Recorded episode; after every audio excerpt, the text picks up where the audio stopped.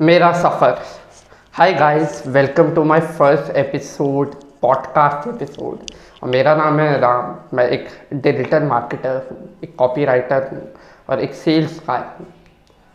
मेरे सफ़र में मैं आपको, मैंने कैसे शुरुआत करी, कैसे चीज़ों को स्टार्ट किया क्या क्या दिक्कतें आई मेरे में और क्या क्या प्रॉब्लम्स मैंने फेस करी, कैसे वो प्रॉब्लम्स मैंने फेस करी।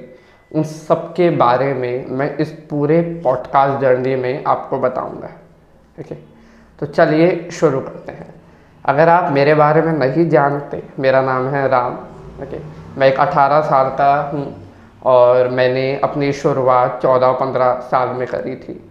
प्लस इसके साथ मेरे को कई दिक्कतें भी हैं, मेरे को ट्यूमर है। ठीक है?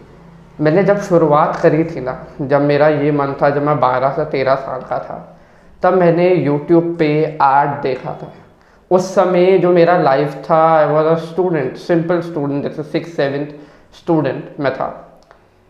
उस समय एज ए जो मेरा ट्यूमर का कंडीशन था, उसकी वजह से जो मेरा लेफ़्ट आई था और लेफ़्ट ईयर था, उसमें प्रॉब्लम हो गई थी। जिसकी वजह से स्कूल में मेरे को काफ़ी ज़्यादा छेड़ा जाता था।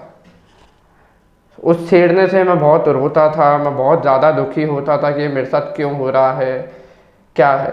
लेकिन मेरे को ये भी था कि मेरे को ज़िंदगी में कुछ करना है।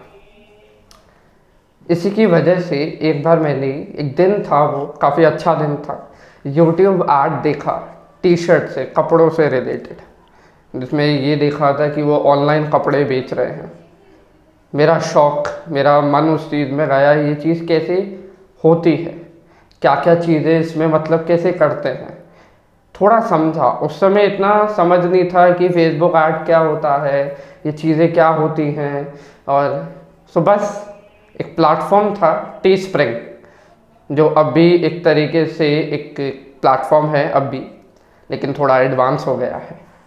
उस समय टी स्प्रिंग पे आप खुद के क्लोथ बना के, खुद के डिज़ाइंस बना के आप लोगों को बेच सकते थे। तो उस समय बारह तेरह साल की उम्र में मैंने अपना पहला डिज़ाइन बनाया और एक फेसबुक पेज बनाया। उस समय इतना नहीं था कि कैसे बनाना है जल्दी जल्दी में बनाया, चालीस रुपए लगाए और पोस्ट को बोस्ट कर दिया। ठीक है? लेकिन जब वो पोस्ट पूरा एक दिन देखा, मेरे में इतनी एक्साइटमेंट थी, इतना पावर थी कि आएगी सेल आएगी यार। मैंने इतना बड़ा काम कर दिया, मैंने ऐड रन कर दी, मैंने टी शर्ट बनाई, अब मैं दूसरों के लिए कुछ कर पाऊँगा। लेकिन तब जब एक दिन पूरा बीत गया ना, जब मैंने उसको खोल के देखा तो एक भी सेल नहीं आई थी। मैं उदास, दुखी हो गया। क्योंकि ये क्या हो गया? मैंने सोचा, ये क्या हो गया? मैं मतलब ये सेल नहीं आई, क्या हो गया? मैंने उसके एक दो दिन तक कुछ खाया नहीं ढंग से, कुछ कर नहीं रहा था कि मतलब मैं किसी काम का नहीं, इसमें भी फेल हो गया। इसमें मैं कुछ नहीं कर सकता लाइफ में हार्ड है सब, क्या करूँगा? वो चीज़। बट ना, कुछ टाइम बाद एक चीज़ में समझ में आई। ये जो छोटी छोटी दिक्कतें होती है ना ज़िंदगी में। छोटी छोटी जो अचानक आ जाती है, जिसको आप फेस नहीं कर सकते। ठीक है? वो सबसे पहले उसमें आपकी गलती नहीं है। बस एक चीज़ रखो अपने साथ कि नेवर गिव अप अभी के टाइम पे अगर मैं एक चीज़ बताऊँ, मेरी कुछ चौदह, पंद्रह सर्जरीज हो चुकी हैं। लेकिन मेरे को ये नहीं पता ये जो बीमारी है मेरे साथ कब तक चलेगी, कैसे चलेगी। लेकिन मेरे को ये पता है, साथ हैं लोग और मेरे को छोड़ना नहीं है। अगर मैं छोड़ दूँगा मतलब मैं हार मान जाऊँगा। अगर मैं हार मान जाऊँगा तो मैं गिर जाऊँगा और गिर जाऊँगा तो सब खत्म हो जाएगा। तो मेरे को नेवर गिव अप रखना है। और यही आपको मैं सलाह देता हूँ।